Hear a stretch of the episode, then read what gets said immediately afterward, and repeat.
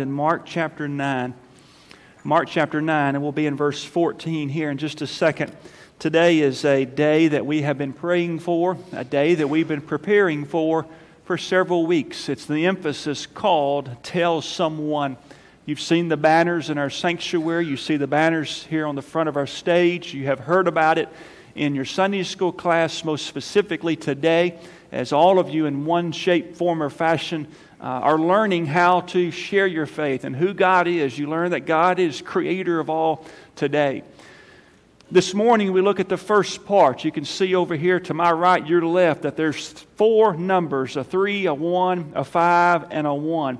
This morning I want us to look at that first number, that number three.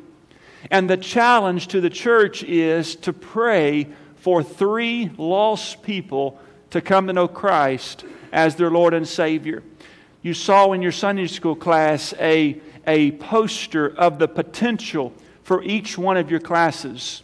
Starting from our youth class all the way to our senior adult classes, in the month of August, their average was 196 youth and adults. That's just for my math's sake, because I'm not very good. Round that up to 200.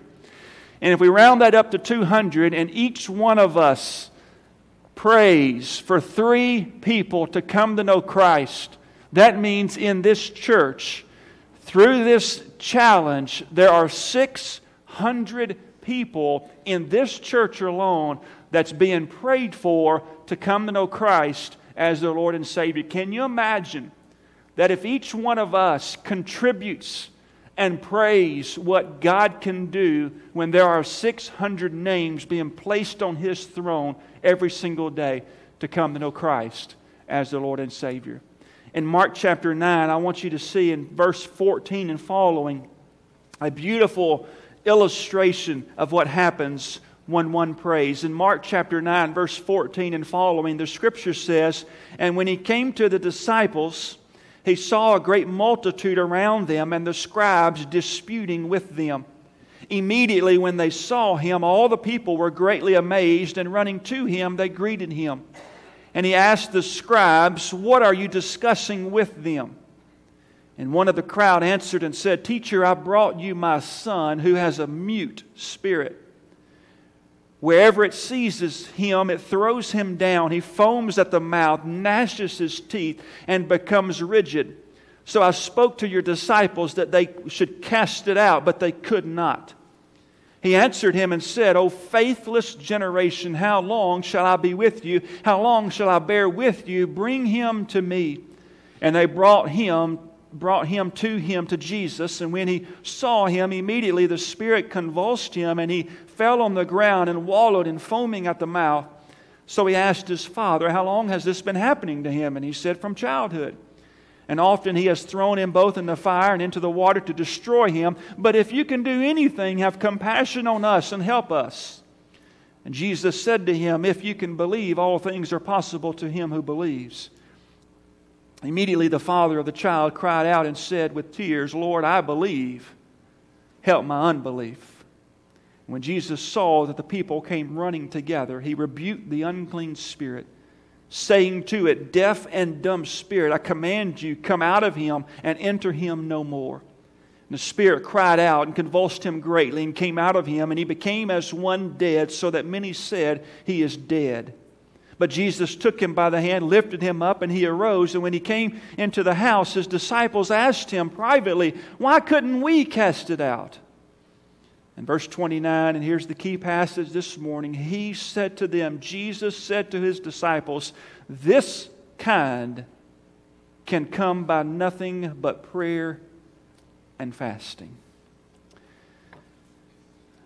I read about a church service, illustration of a church service where they were starting church, and as the lady sat down to play the organ, she realized that it was turned off. The power had been turned off. And as she was playing, the pastor noticed, so he immediately got up. And anytime there's problems, the preacher just asks the church to pray. So during the prayer, they fix everything. So the preacher got up and prayed, and the gentleman on the front pew saw that the organ had not been plugged in. So during the prayer, he got up and he plugged in the organ, and he sat down and he wrote a note to the organist and said, After the prayer, the power will be on. He gave that to the organist. After the prayer, the power will be on. There's a whole lot of truth to that statement. The power is on when people pray. In Mark chapter 9, I want us to think about this this morning because I want to show you two different groups of people. And I want us to apply it to us as a church family. The first one is this What happens when God's people do not pray? In fact, that's my first point. When God's people do not pray, Jesus said this kind can only come by prayer and by fasting.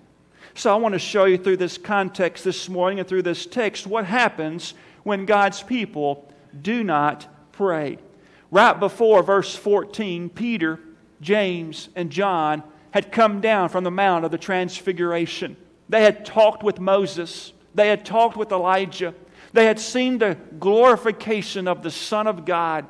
And they come down this mountain and they are glowing because of what they have experienced just on this mountain. The next day, they find the other nine disciples in verse 14 and they see not the glorification of the Son of God, but they are introduced to the demonic spirits that take place in our world today.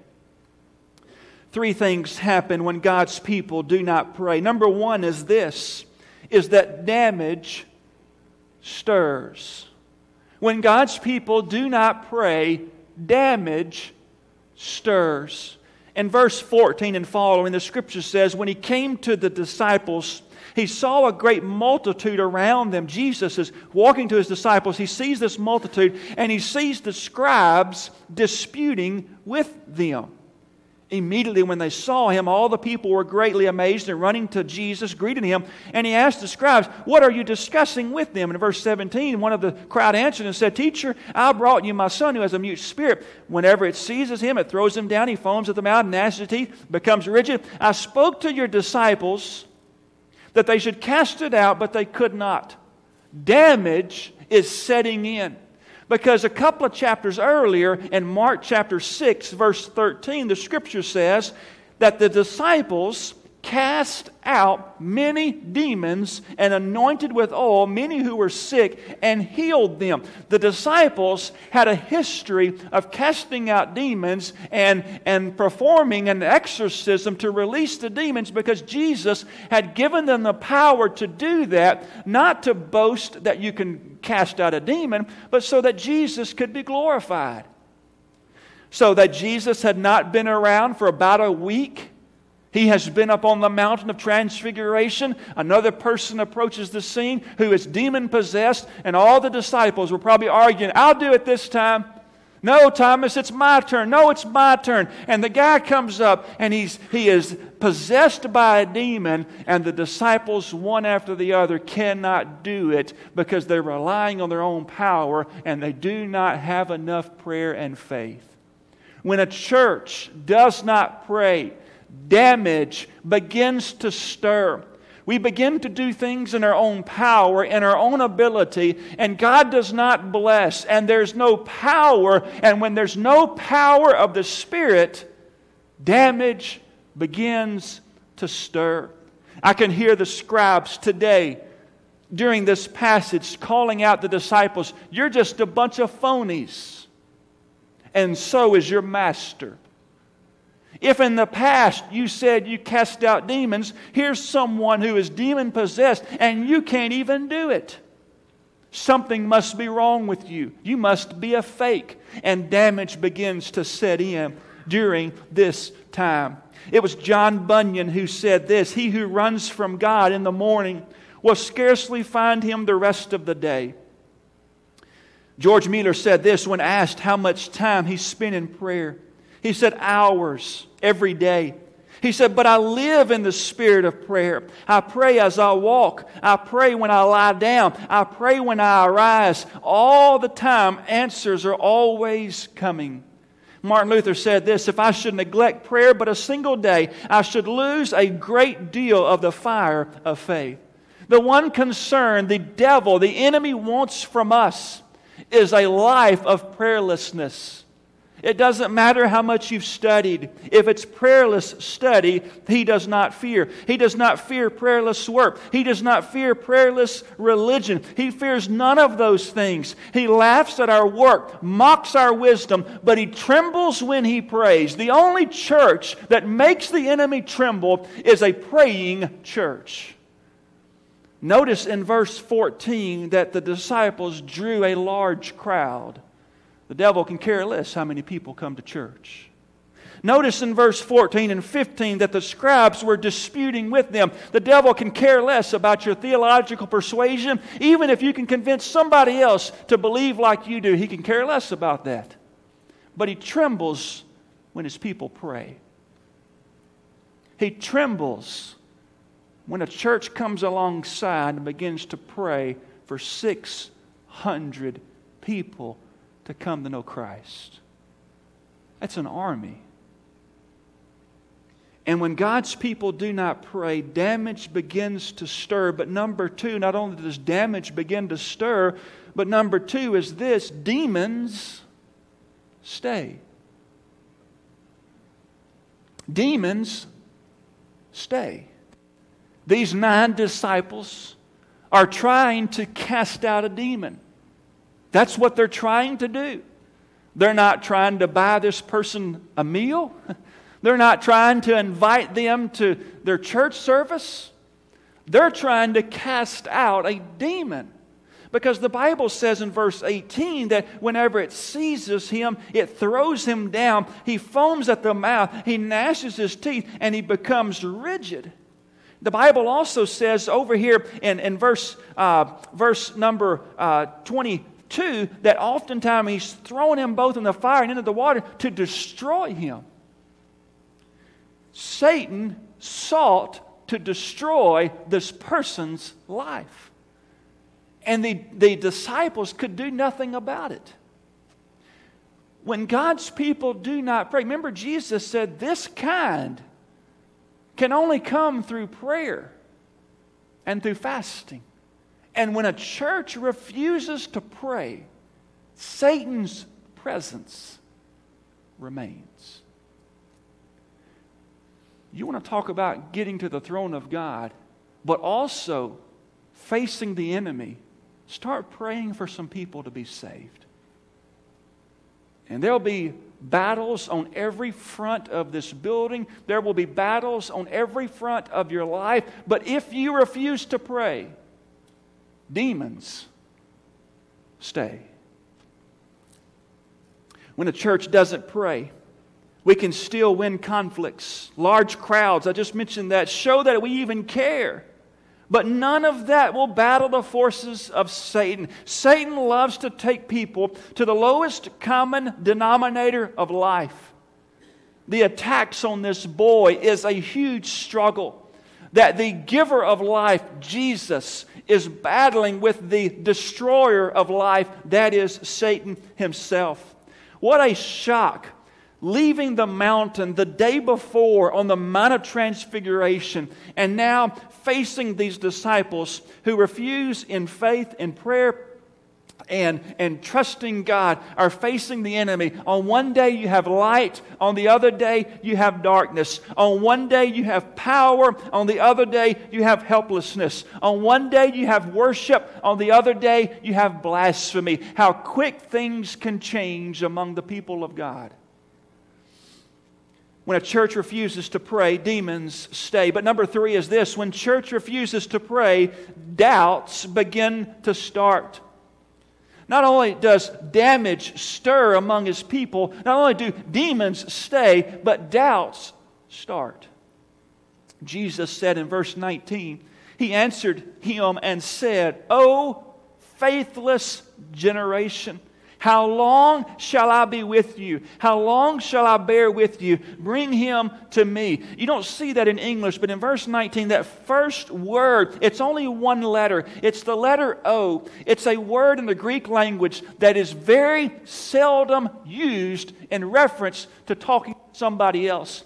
And the reason is is because it is a word that is so emotional. It is the deep emotion and groaning, one that you do. Sometimes you say, I just need to go and grieve by myself. And Jesus is referring this, speaking to someone else, saying, in an emotional sense, guys, don't you understand? It's not in your power. It's not in your ability, but it is in prayer. You cannot do anything on your own. You must have the power of the Holy Spirit of God. And the doubts begin to come around. Early African converts to Christianity were very earnest and very um, prayerful, very regular in their prayerful private devotions. Each one reportedly would pick out a spot in the thicket to have their prayer time. And as they would get up day after day, they would go out to their spot in the thicket and begin to pray and begin to pray. And day after day after day, can you imagine what the spot looked like when you kneel down and you step on that thicket day after day after day? Over the time, the paths to these places became very well worn. As a result, if one of these believers began to neglect prayer, it was soon apparent to others. They would kindly remind the negligent one, Brother, the grass grows on your path. How is your prayer path? Is it evident to others? Now, we don't pray for other people and so other people could see us, but we do pray for other people. We do pray for people to be saved, and we do pray that people would come involved in the church of the Lord Jesus. These disciples had been successful earlier. And as Jesus had been gone, as you look at the context of Mark, Jesus had not been with them for a week. Was Jesus spoken about? I don't know. But another demon possessed man comes and they say, Well, let's just do what we did last time. Last time you stayed right there, I was right there, and we did this, this, and this. And as one of them began to, to try to cast out this demon, he couldn't do it. So maybe another disciple stepped up and said, Let me try. You're not saying the right thing. You're not doing the right thing. And one by one, they could not do it. Their failure was not because they didn't try. On the contrary, they did their absolute best. Their problem was unbelief. They believed in the process. They believed in themselves because they had done it previously, but they were not resting their faith in Him. They based their faith walk on what happened in the past and not what God can do in the future. Did you hear that? Don't base your faith walk on what Jesus has done in the past. Instead, base your faith walk on what Jesus can do in the future. Well, that's a great lesson for the church.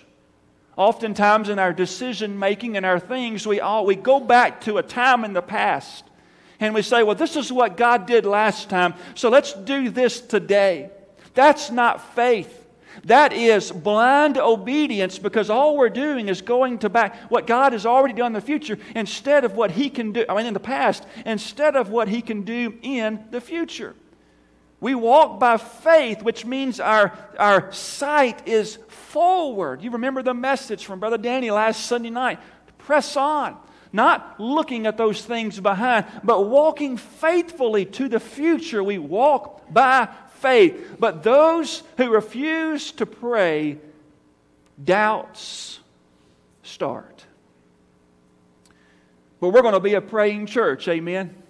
We're going to be a church that prays. So I want to close. Now, I'm almost done. I'm halfway through the message, but I want to close with this second point. It's the last point. Don't I just don't want you know give you a false expectation. so what happens when God's people pray? Three things in this text from verse 20 and following happens Jesus said through prayer because he said his disciples, This kind can come by nothing but prayer. So when you take that little brochure that you got in Sunday school this morning, and on that second page, and you write those three names of people that you're going to go to the throne of God day after day after day and ask God to save those people because eternity is in the balance. Those people, if they die without Jesus, will spend an eternity without Him in hell. So we're going to pray for them. What happens when God's people Prayer, especially a life of prayer, is the avenue of faith. First thing is this. Oh, I love these three. First one is this. When God's people pray, Satan is powerless. Remember what happened in verse 14 through 19? This demonic spirit just went to town. He could do whatever he wanted to do.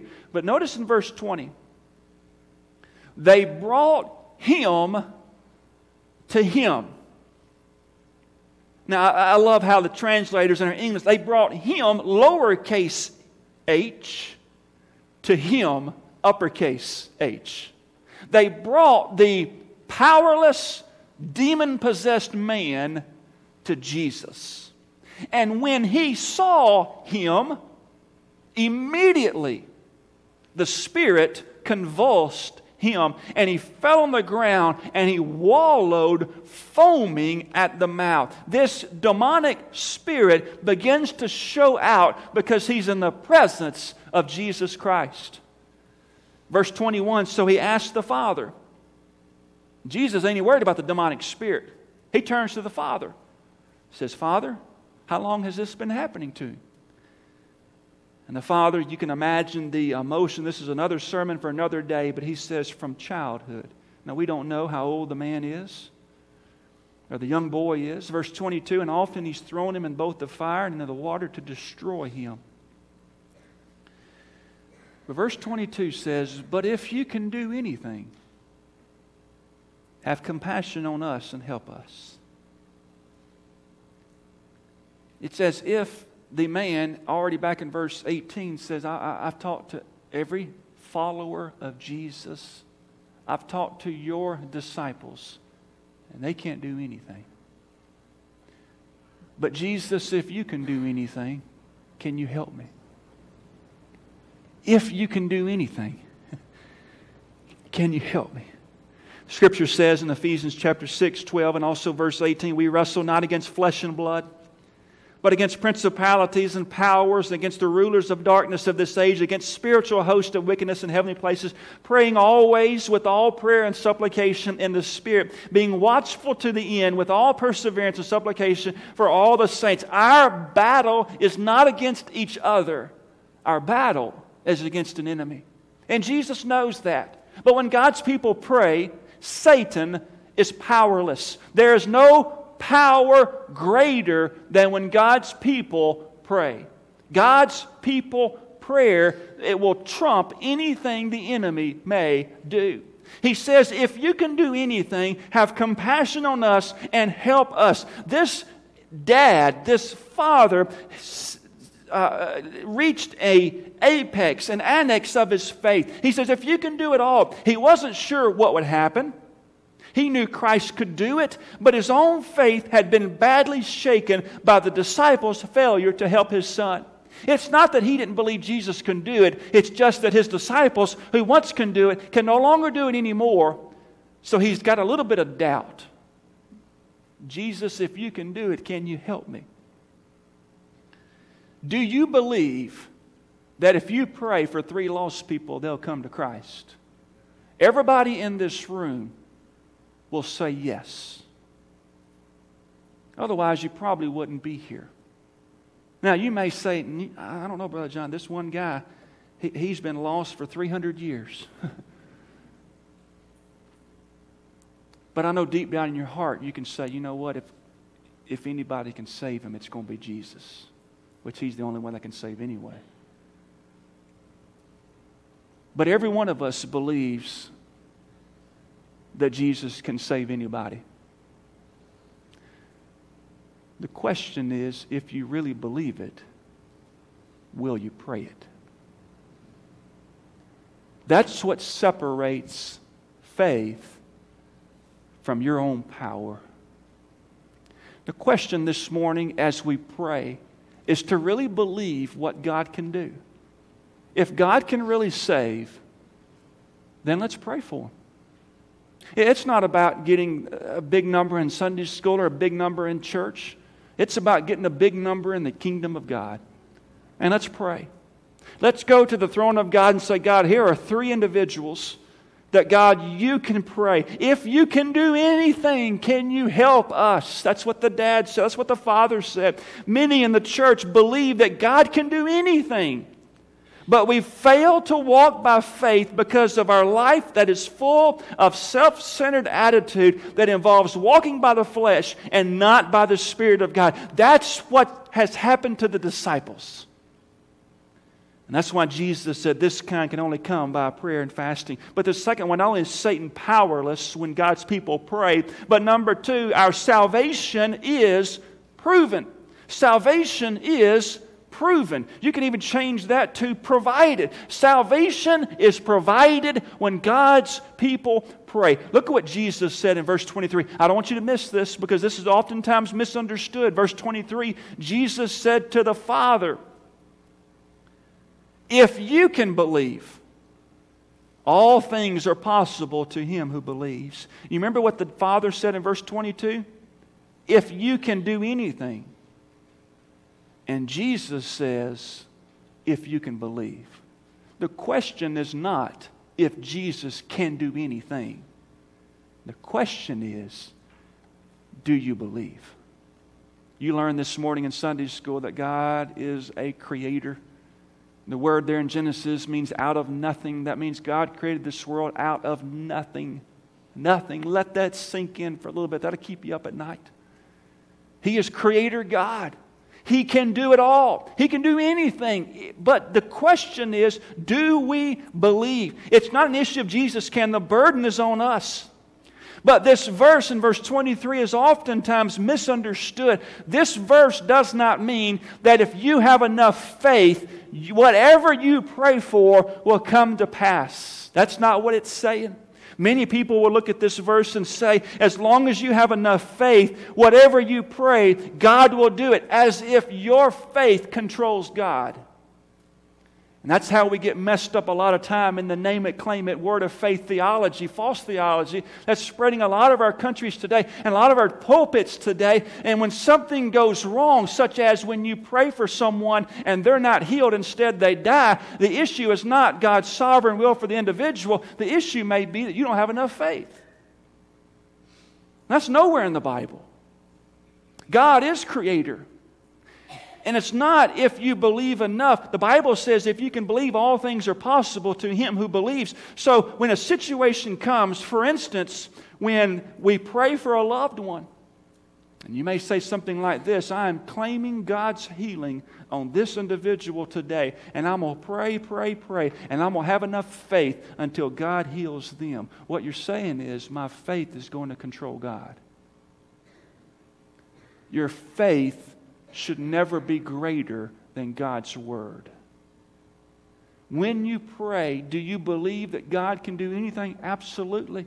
Should you pray for a healing of a loved one? Absolutely. But your bottom line prayer is for God to be honored and for God to be glorified. And if God can be more glorified by taking someone to heaven rather than healing them, then we better choose A instead of B.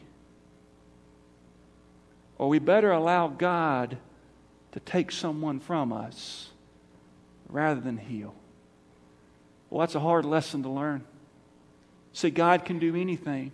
And we pray and we believe that God can do anything, but our faith must never go farther than God's clear promises. Whatever goes beyond God's word, that's not faith. That's something else assuming its, it is, it's, assuming its appearance. We pray that God would be glorified.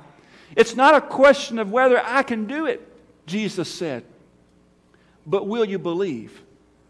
For everything is possible for him who believes. Now look at verse 24. Immediately, the father of the child cried out and said with tears, Lord, I believe.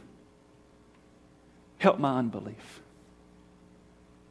Now, before you look at that passage and say, man, I wish that dad was a little more spiritual, that's one of the greatest statements in all the Bible about real faith. See, I told you every person in this room has faith, and you believe that if you pray for three people to come to know Christ, Jesus can save them. You, can, you believe that with all your heart. The question is will you pray every day and asking for them to be saved? God, would you help my unbelief? Would you help me as I grow in my faith to make it stronger? Would you help me, God, to walk my life daily, walk in my life daily, that I'm walking by true faith? Lord, help my unbelief. See, this can be in so many parts of our life. We believe that God can do anything. We believe that God owns the cattle of a thousand hills, but we struggle in our giving. Lord, I believe, but help my unbelief. We believe God can save anybody, but we don't share our faith. Lord, I believe, but help my unbelief. We believe all of our family should come to church and know Christ. Lord, we believe that. Lord, help my unbelief because I'm not sharing my faith. We believe that we can grow by reading God's Word. God, I believe that. But Lord, help my unbelief because I'm not doing that. We believe that through prayer, God answers anything, but we refuse to pray daily. God, help my unbelief. You see where He's at? This dad is exactly where many of us are at today. God, I believe you can do anything, but Lord, help my unbelief. Salvation is proven, salvation is provided. Then, number three is this the greatest one of all, when God's people pray, our Savior is pleased. Look what happens in verse 25. When Jesus saw the people came running together, he rebuked the unclean spirit, saying to it, Deaf and dumb spirit, I command you to come out of him and enter him no more. The spirit cried out, convulsed him greatly, came out of, came out of him, and he became as one dead, so that many said he is dead. But Jesus took him by the hand, lifted him up, and he arose. When he had come in the house, his disciples asked him privately, Why could we not cast it out? Jesus has no problem defeating what he has created. A demon is a created being. That's why Jesus, as creator of all, has no problem and has no effort when it comes to defeating the enemy. When God's people pray, we rely on the power of God to defeat any type of demonic, any type of enemy that is out there. God will defeat those. But our Savior's pleased. Verse 28 Why could we not cast it out? Jesus said, This kind comes by nothing but by prayer and fasting. Jesus said, If you want me to be glorified and me to be pleased through all that you do, then you must pray and rely on the Spirit of Almighty God. Proverbs 15 8, the sacrifice of the wicked is an abomination to the Lord, but the prayer of the upright is his delight. Prayer is the most important thing in your life. If I should neglect prayer for a single day, I should lose a great deal of the fire of faith. So, will you pray for three lost people to come to know Christ? It's not an issue if Jesus can save them. It's an issue if you can believe. But when you pray, the power will be on. Let's pray.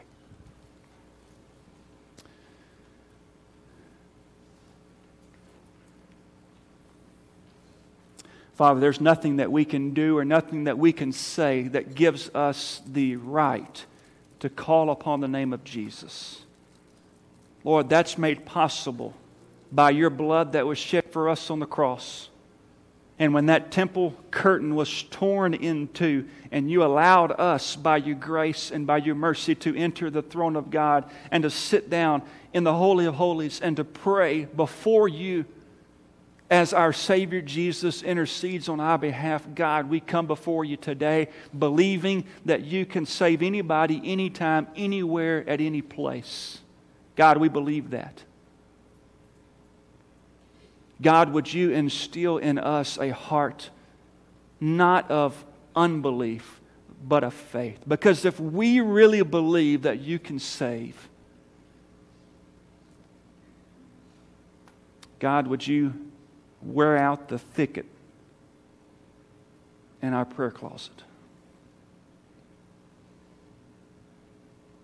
God, would you make calluses come on our knees? Because every day we are praying and believing that you can save. Lord, I pray for our church that when the people of God pray, that Satan is powerless. Salvation is provided. And most of all, Lord, you, you are pleased. Help us, God, to understand where the power comes from. It comes from you. As you continue to pray, you may be here this morning and you don't know the Lord as your Savior. Jesus came to die for you, and salvation is yours. All you've got to do is repent of your sins and trust Him as your Lord and Savior. If God's speaking to your heart this morning, I'm going to be down here in the front. Brother Jeremy will be here. Just want you to come. You can come and meet me down here in front and say, Brother John, I, I, I need to come and give my life to Christ. I need to be saved this morning. And I want to know what salvation is about. You may have other decisions that you need to make this morning. There may be those coming for, for baptism. You may, uh, you may be guest. And this is where God's, you know, God's leading you, and you know where God, this is where God wants you to be. And if God's leading you, then you come be a part of our church family. But whatever the Spirit is saying to you, would you follow? Lord, thank you for today. Bless this invitation time. In Jesus' name I pray. Amen.